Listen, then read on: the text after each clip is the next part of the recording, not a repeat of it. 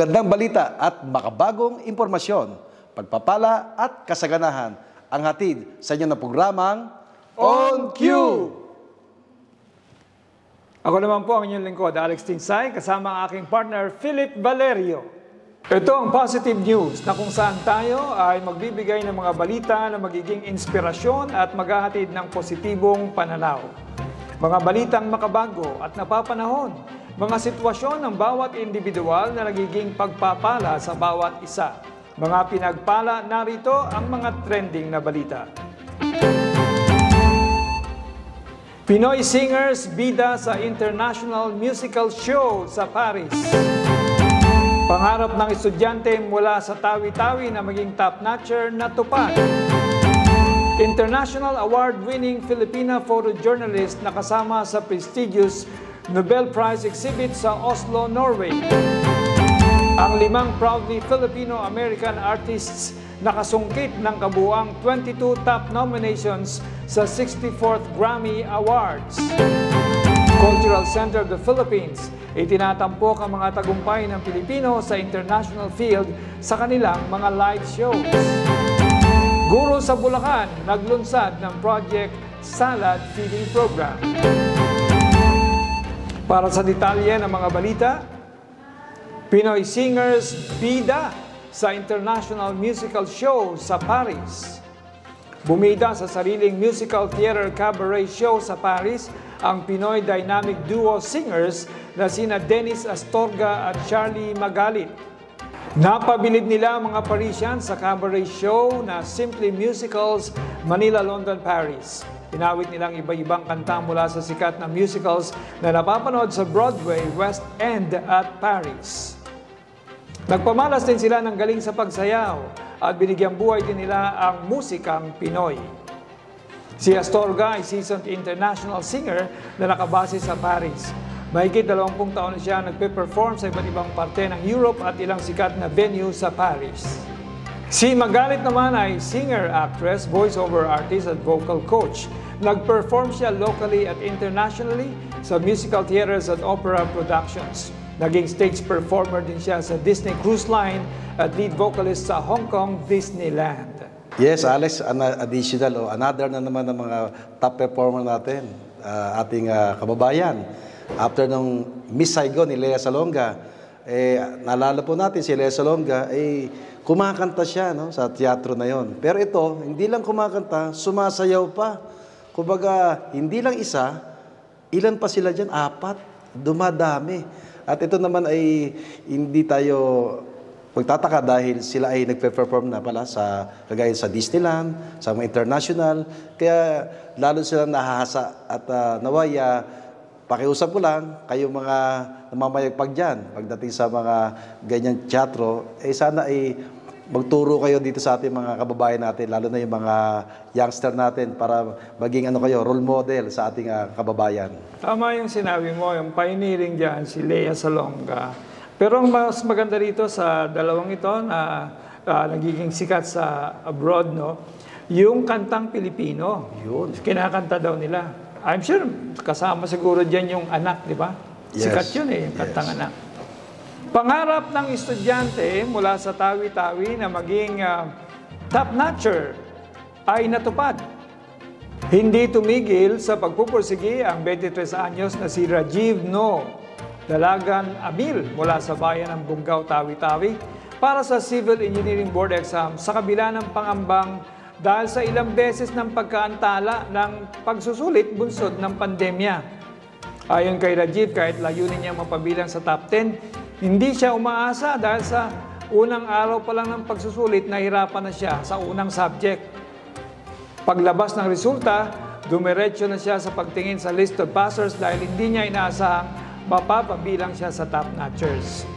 Pero laking gulat niya nung pagtingin sa top notchers list dahil siya ang number one. Yes, ito ay pride na kanilang buong pamilya o buong angkan at uh, siyempre sa ating uh, bansang Pilipinas. At uh, na nangyari ito dahil sa pangarap. Sa totoo, pag sinabi natin pangarap, hindi dapat mawala yan o mamatayan. Dahil sa pangarap dapat tayo mabuhay. Dahil ang pangarap natin talaga yung mga exceedingly, yung talagang uh, go beyond. Dapat you have to reach the star. You have to reach on the top. Yan po. Alam mo, what makes that story so uh, uh, so different is that etong nakarating na ako dyan sa Bonggao, Tawi-Tawi eh. No? Eh, napakalayong bayan yan. At saka walang kuryente.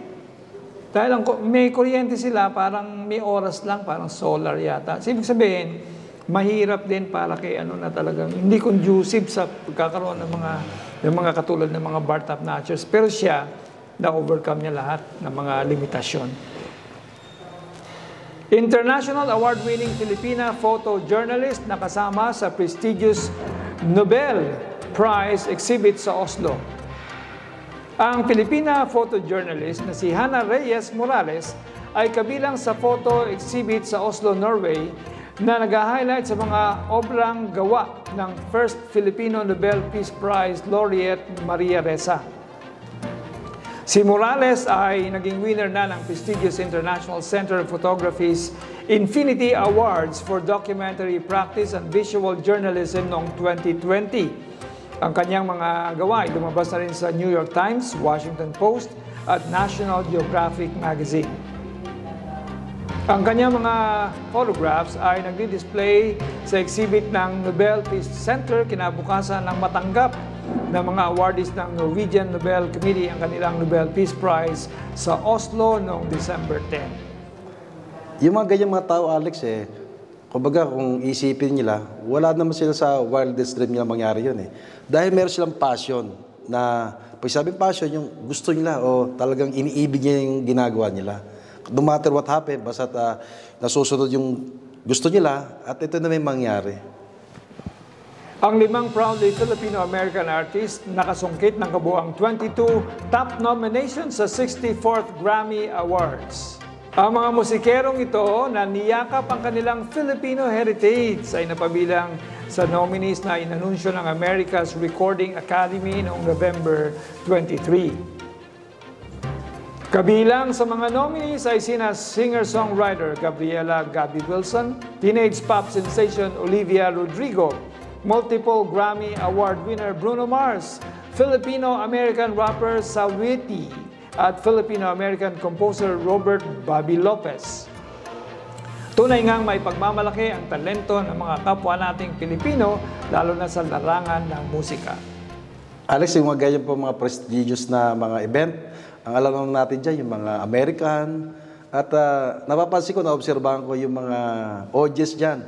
Ang talagang hinihintay nila, mga Pilipino, na mag-outstanding. At uh, nakakatuwa, at uh, very proud kami sa inyo, ay mabuhay kayo.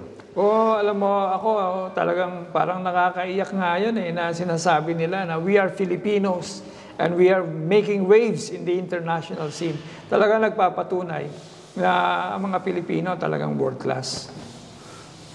Cultural Center of the Philippines, itinatampok ang mga tagumpay ng Pilipino sa international field sa kanilang mga live shows. Ang Cultural Center of the Philippines ay nag-resume ng kanilang live theater shows kasama ang Wagi Filipino Excellence Series. Dito ay pinagdiriwang yung mga panalo ng mga Pinoy. Kasama na yung Nobel Peace Prize sa Norway, Tokyo Olympics, at sa Venice Film Festival.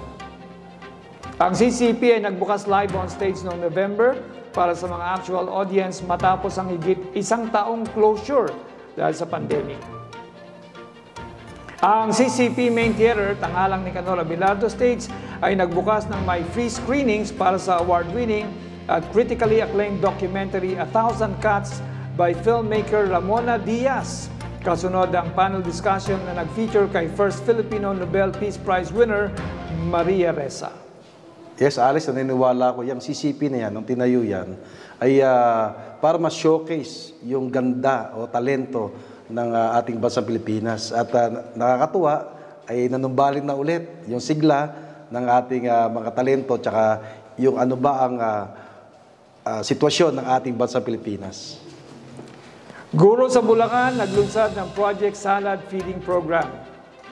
Ibinahagi ng Department of Education, uh, DepEd Philippines ang kwento ng isang guro, si Maria Benzil Romero, na naglunsad ng kanyang Project Salad o Project Serve Abundant Love a Day.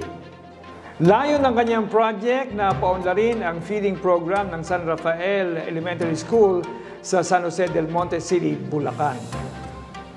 Layunin din ng proyekto na magatid sa mga mag-aaral ng masagana, masustansya, masarap at espesyal na pagkain katulad ng isang salad. Mga pagkain hindi lamang lamang tiyan ang binubusog kundi pati ang puso nila. Nakakapag-adjust na ating mga kababayan no, na itong pandemic, taga dapat uh, ang kinakain natin, masustansya, gaya ng salad na yan. At uh, syempre, nagbibigay sila dahil may pag-ibig. Hindi ka pwede magbigay pag walang pag-ibig eh. At nakakatawa naman, ang Pilipino talaga ay uh, matulungin, mapagbigay. Yan ang ating mga uh, ugali. Keep up, keep up lang yan sa mga ating mga kababayan. Pero maganda dyan, Philip, kasi yung salad, hindi nga kilala na may hirap yan eh. yes. Kasi siyempre, special ang mga ricados niyan eh. tama. Di ba? Mga organic pa yan eh. So maganda ngayon na yung bang uh, na, na-expose sila na ito pala mga masustansyang pagkain. Tsaka nakakabusog. Yes. Sa pakikinig ng mga balita, puspusin nga kayo ng Diyos ng pag-asa ng may buong kagalakan at kapayapaan sa pananampalataya.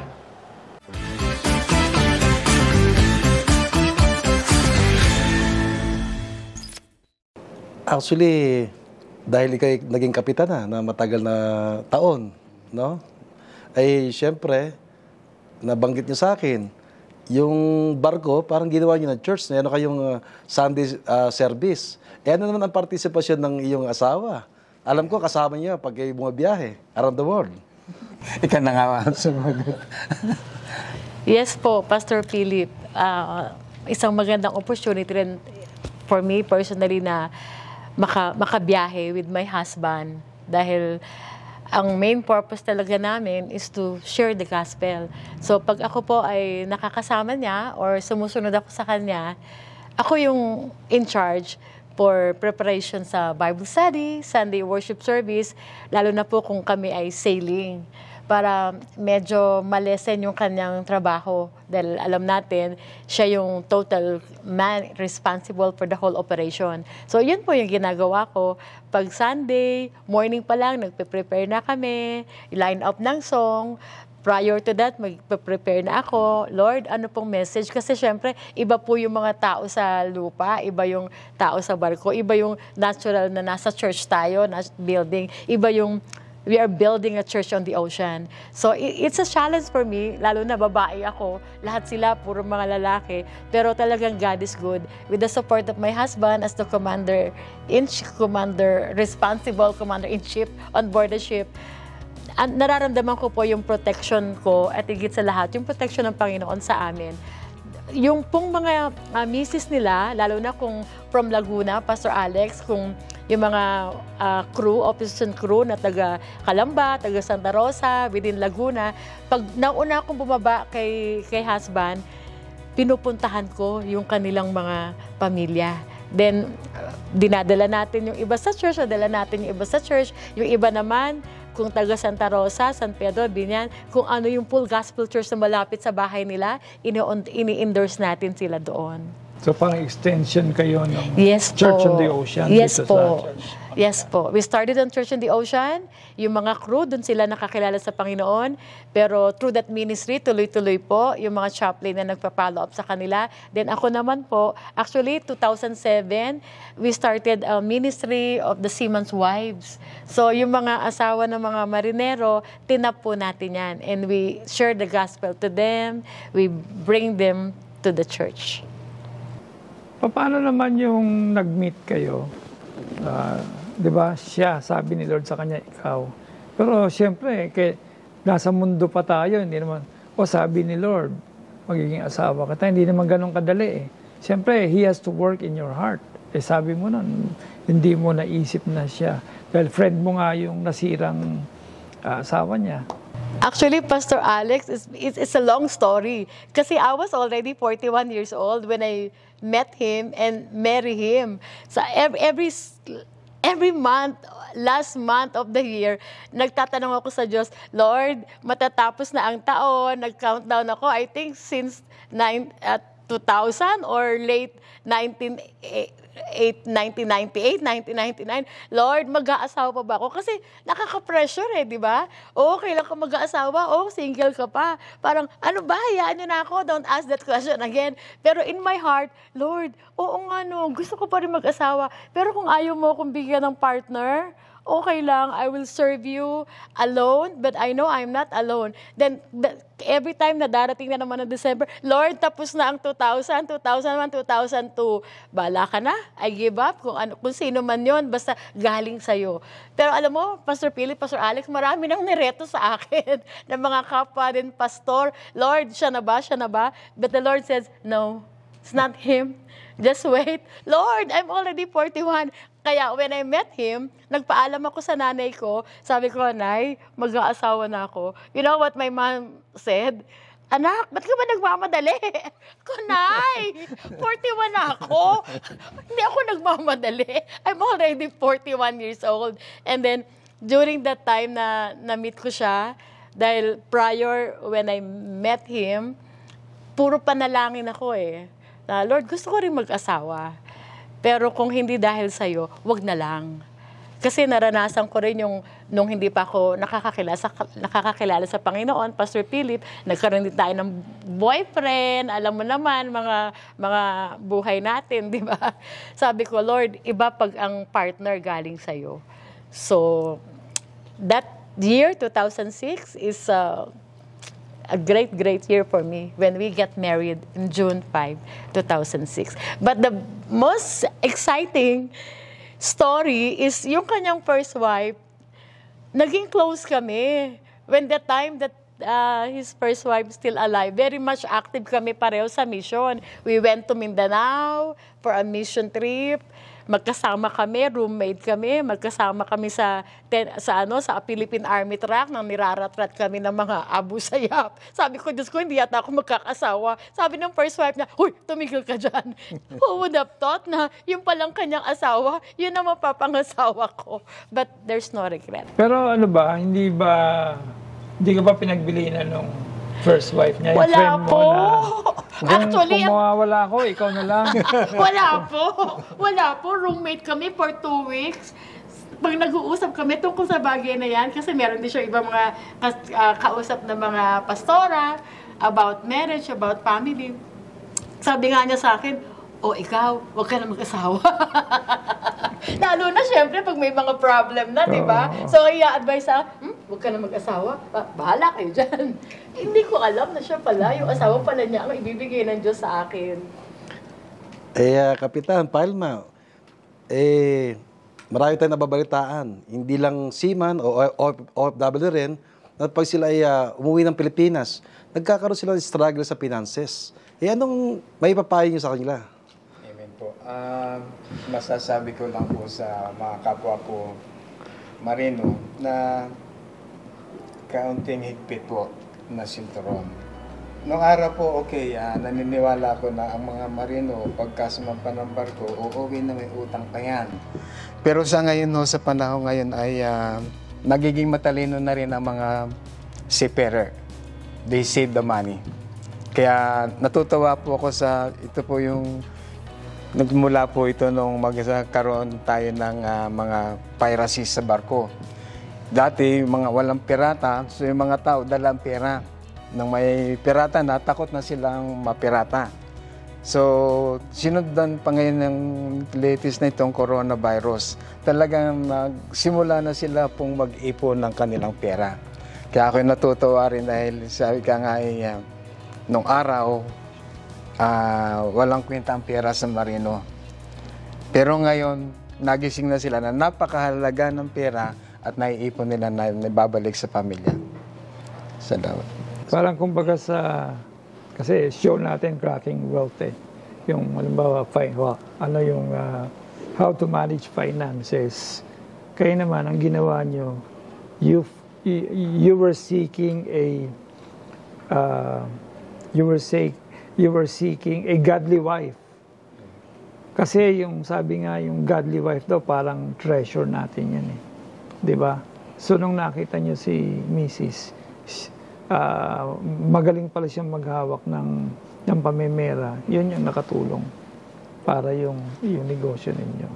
But having said that, nakikita ko sa inyo na yung pinasukan ninyong mundo nagre-revolve talaga sa sa ano eh sa mundo ng pagiging seaman yung sigad na ipasok nyo no na ipasok nyo yung business no Ah, ang ah, naisipan nyo na ba na kayo na mismo yung maging ah, provider ng manpower kasi kayo na yung mga may contacts eh.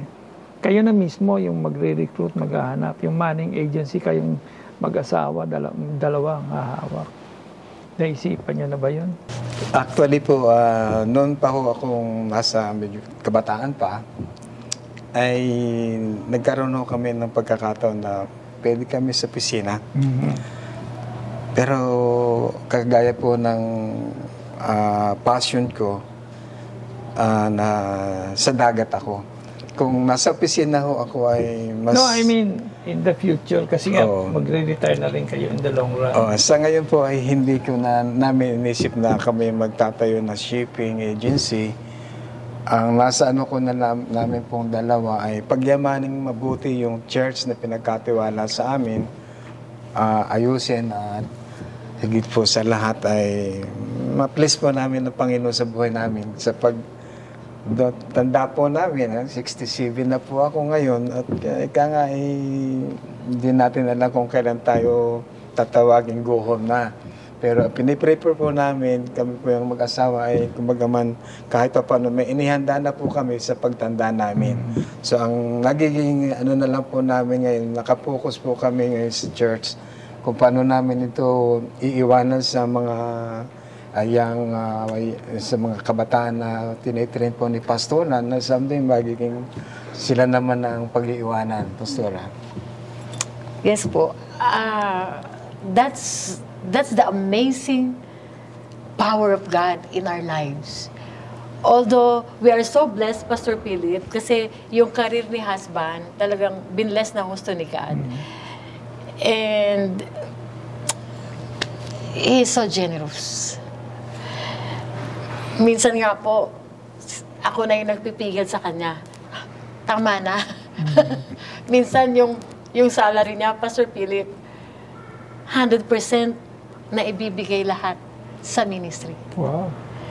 Of course, not just in our own local church, but we give we give people as help, churches as help, pastors as help, uh, local and international.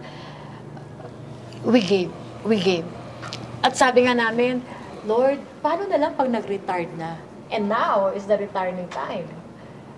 Wala kaming fallback, wala kaming business, wala kaming income. At sinong tatanggap sa amin to work?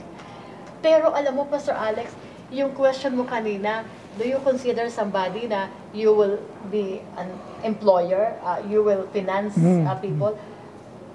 Nakikita ko po yan at nararamdaman ko. Maybe not on our from our own personal money, but God will make a way na we can we can provide for other people, even some of our uh, staff, some of our workers in the church now na uh, voluntary, pero by by by the grace of God. De, yan, na, yan believe- nakikita kong Yes. mangyayari sa Yes inyo. po. Kasi, We- yes po. kasi part na rin ng ministry yan eh. Dahil Yes sa recruitment ninyo, pipiliin ninyo yung mga God-fearing people. Yes po. So, ganun. We believe someday, Pastor Philip, the church, again, not just on our own personal money, but we will afford to make uh, salary. Ah, Actually, dagdag ko lang yan ha.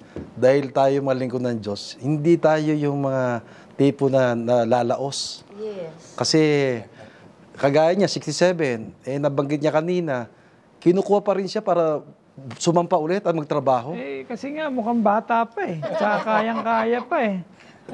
Oh, di ba? Yan ang blessing eh, tuloy-tuloy eh. Yes, and the promise of God, whether 56, 46, 67, 70, 80, you will give us, I will give you the ability to produce well. Hindi. Wala siyang sinabi kung anong age mo. And I believe there's no age of retirement in the kingdom of God. Yan. Hindi lang yun. Eh, gano'n na nga yung pag naglingkod tayo sa Panginoon. Hindi natin, hindi tayo nagsisave para pag matanda na tayo kasi si Lord na yung reward natin. Hindi tayo pababayaan ni God. Pangako yun eh. Na you are saved, you are healed, and God will prosper you. Kasama sa mga inheritance natin yun. Wow! Philip, we're so blessed talaga sa kanilang mga senior sa atin. Ang dami nating natutunan sa kwento ni na Captain Rodrigo at Pastora Marlene mula nung sila'y magkita. Di ba? Magkasalubungan kanilang landas, love story, ganun din sa career, sa business, finances, family, and ministry. All rolled into one. Ah, binigay sa kanila ni Lord. Kaya ang ating buhay ay keep on sailing. Kaya palagi po kayong sumabaybay sa programang ito dahil pangako namin na may bahagi sa inyo ang iba't ibang pamamaraan ng pagninegosyo.